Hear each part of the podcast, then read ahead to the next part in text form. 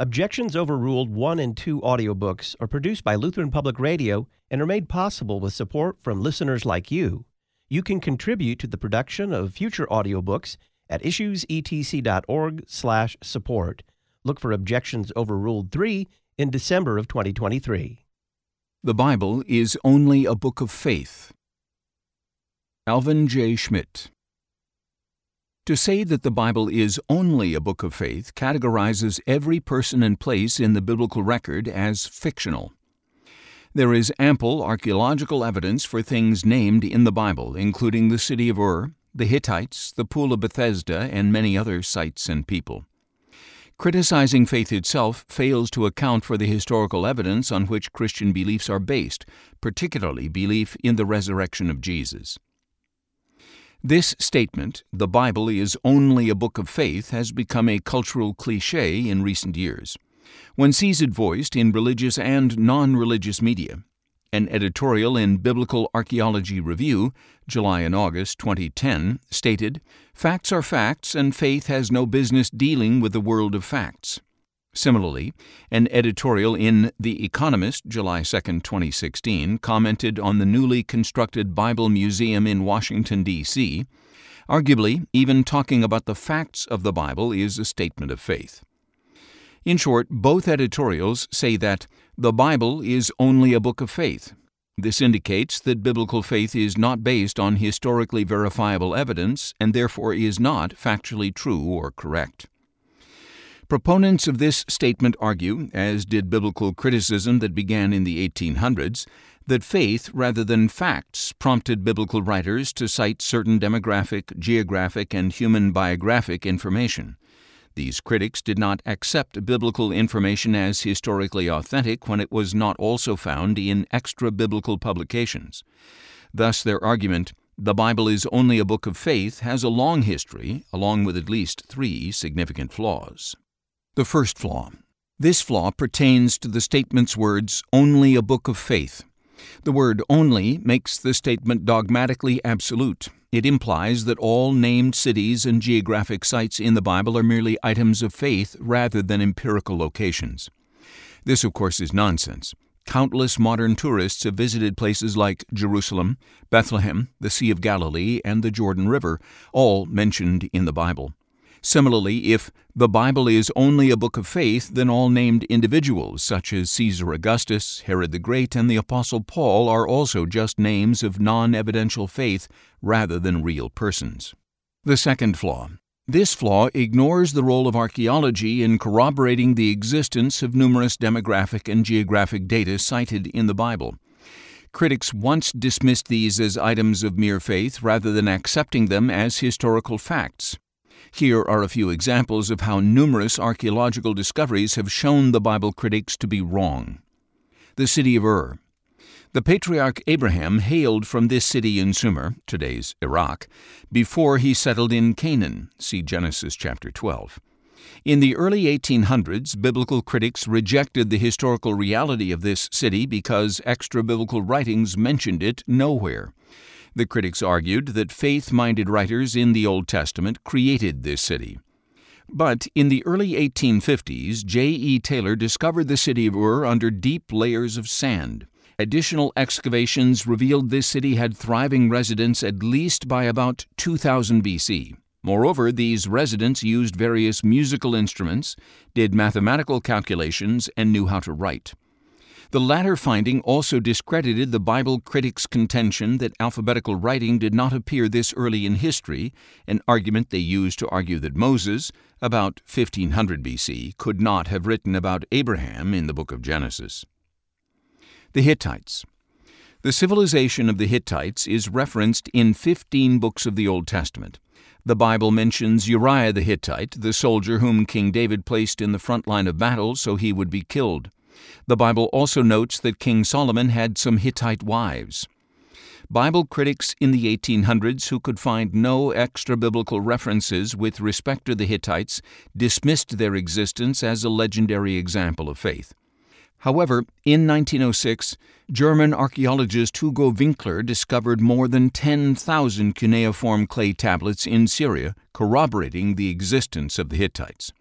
This discovery decisively contradicted the critics' argument that the Bible is only a book of faith. The Pool of Bethesda. The Gospel of John chapter 5 verses 2 to 3 mentions the Pool of Bethesda in Jerusalem with its five porches where Jesus healed a man who had been infirmed for 38 years. The Bible critics dismissed this account as biblical fiction. They argued that pentagonal structures with five porches, porticos, did not exist in ancient architecture. However, in 1888, archaeologist Conrad Schick discovered this pool with its five porches in Jerusalem. Since then, the structure of this ancient pool has been and continues to be visited by countless tourists from around the globe. Other discoveries as already noted, archaeology has often proven biblical critics wrong when they concluded that certain demographic or geographic information only reflected the biblical writer's faith. Given this faulty assumption, Sir William Ramsay, 1851 to 1939, a Scottish Bible critic who called the Bible a book of fables, set out to prove Luke's citations in the book of Acts wrong. His archaeological diggings in Greece and Asia Minor, however, revealed Luke's citations to be surprisingly correct. Ramsay's archaeological findings contributed to his becoming a Christian. In 1968, archaeologists found an ossuary in a Jerusalem cemetery of a man named Johanan. It contained his heel bone with a four and a half inch iron spike driven through it, together with some remnants of wood from his cross. This crucifixion may have occurred in Jesus' time or later in AD 70 when the Jews rebelled against Rome. Before his discovery, some critics had argued that crucifixion victims were fastened to a cross by ropes, not by iron nails. They contended Jesus could not have been nailed to the cross, ignoring Jesus asking Thomas the doubter to touch his nail-inflicted crucifixion wounds. John chapter 20 verse 27. Johannan's heel bone with its visibly embedded iron nail, now at the Rockefeller Museum in Jerusalem, again shows that archaeology has effectively countered the critics' erroneous belief that the Bible is only a book of faith. Space does not permit citing additional archaeological findings that have authenticated numerous biblical sites, noteworthy persons, unique customs, and past events that critics had deemed legendary or as mere faith expressions of biblical writers. Thus, it is important to cite the renowned archaeologist and Jewish rabbi Nelson Glueck, 1900 to 1971. He said, It may be stated categorically that no archaeological discovery has ever controverted a biblical reference. The third flaw. The third flaw is that the Bible critics, like numerous other authors who have written on the topic, do not define faith. It appears that authors assume everyone knows what faith is, presumably a person's subjective belief not based on any historically reliable evidence. This view of faith, without the critics specifically saying so, posits a blind faith. This faith in faith is better known as fideism. To see faith as based on no evidence, however, clashes with Jesus pointing his followers to evidence to bolster their faith. He told skeptics to believe on account of the works themselves, John chapter 14 verse 11, that he had performed, since they did not believe what he had told them regarding his divine identity. Another example where Jesus valued evidence for a person's faith is the imprisoned John the Baptizer, who sent two of his disciples to Jesus to ask him, Are you the one who is to come, or shall we look for another? Matthew chapter 11 verse 3. Jesus did not tell the baptizer's disciples to tell him merely to have faith that he was the promised one.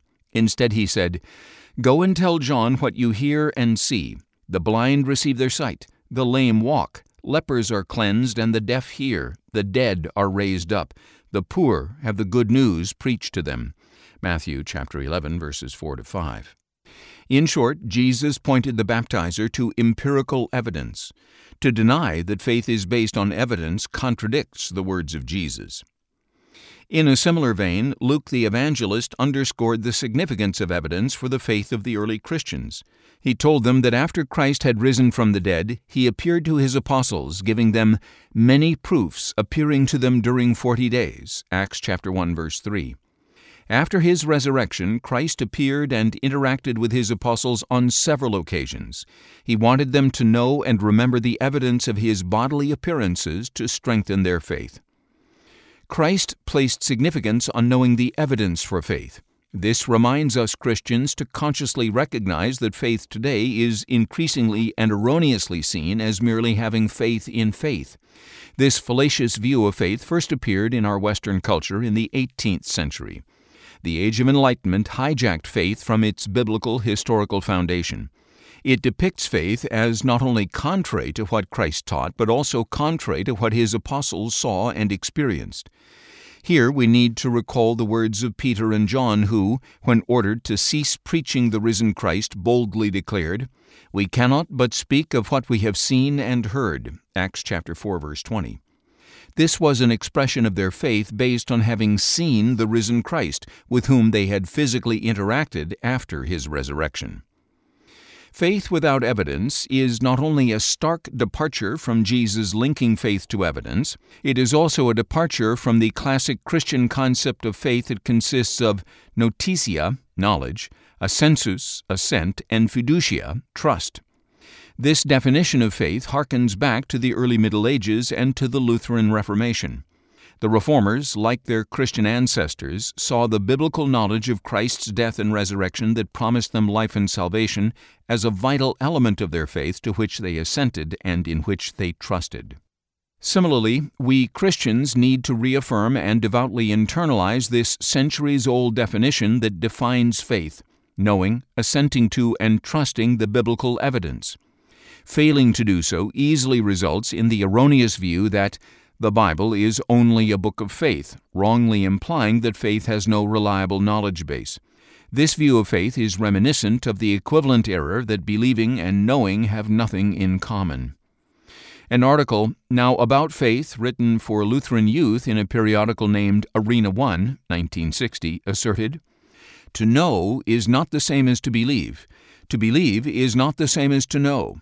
In fact, if you know something, you no longer need to believe it. If this latter statement were true, it would mean the knowledge the apostles obtained by seeing Christ several times after his resurrection had nothing to do with their faith, when in fact this visibly based knowledge both prompted and sustained their faith.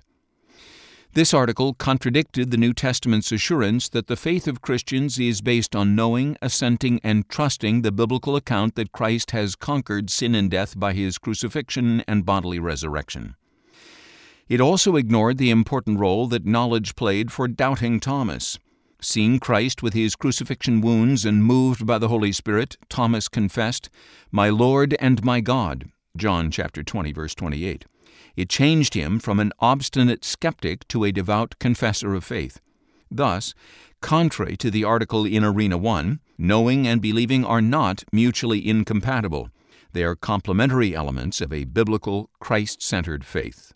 Conclusion When we Christians hear or read that the Bible is only a book of faith, we need to recognize this statement's implication that biblical faith has no factual basis. The implication leads only to one conclusion, namely, faith is merely having faith in faith.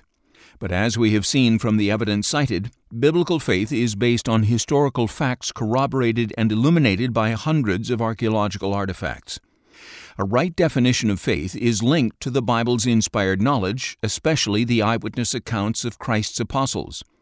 As Peter, who like his fellow apostles had interacted with the resurrected Christ, told his Jerusalem audience, This Jesus God has raised up, of which we are all witnesses. Acts chapter 2 verse 32. This faith of the apostles was not faith in faith, but faith based on the historical event of Christ's crucifixion and bodily resurrection. That is why the early Christians declared, For we did not follow cunningly devised fables when we made known the power and coming of our Lord Jesus Christ, but we were eyewitnesses of his majesty. 2 Peter chapter 1 verse 16. Thus we Christians firmly reject the statement that the Bible is only a book of faith. To the contrary, it is a book where our biblical faith is grounded on factual evidence. Through this faith, we, by God's grace, receive the promise of eternal life. This gift also motivates us to do good works as we, also by His grace, sojourn here. Ephesians chapter 2 verses 8 through 10.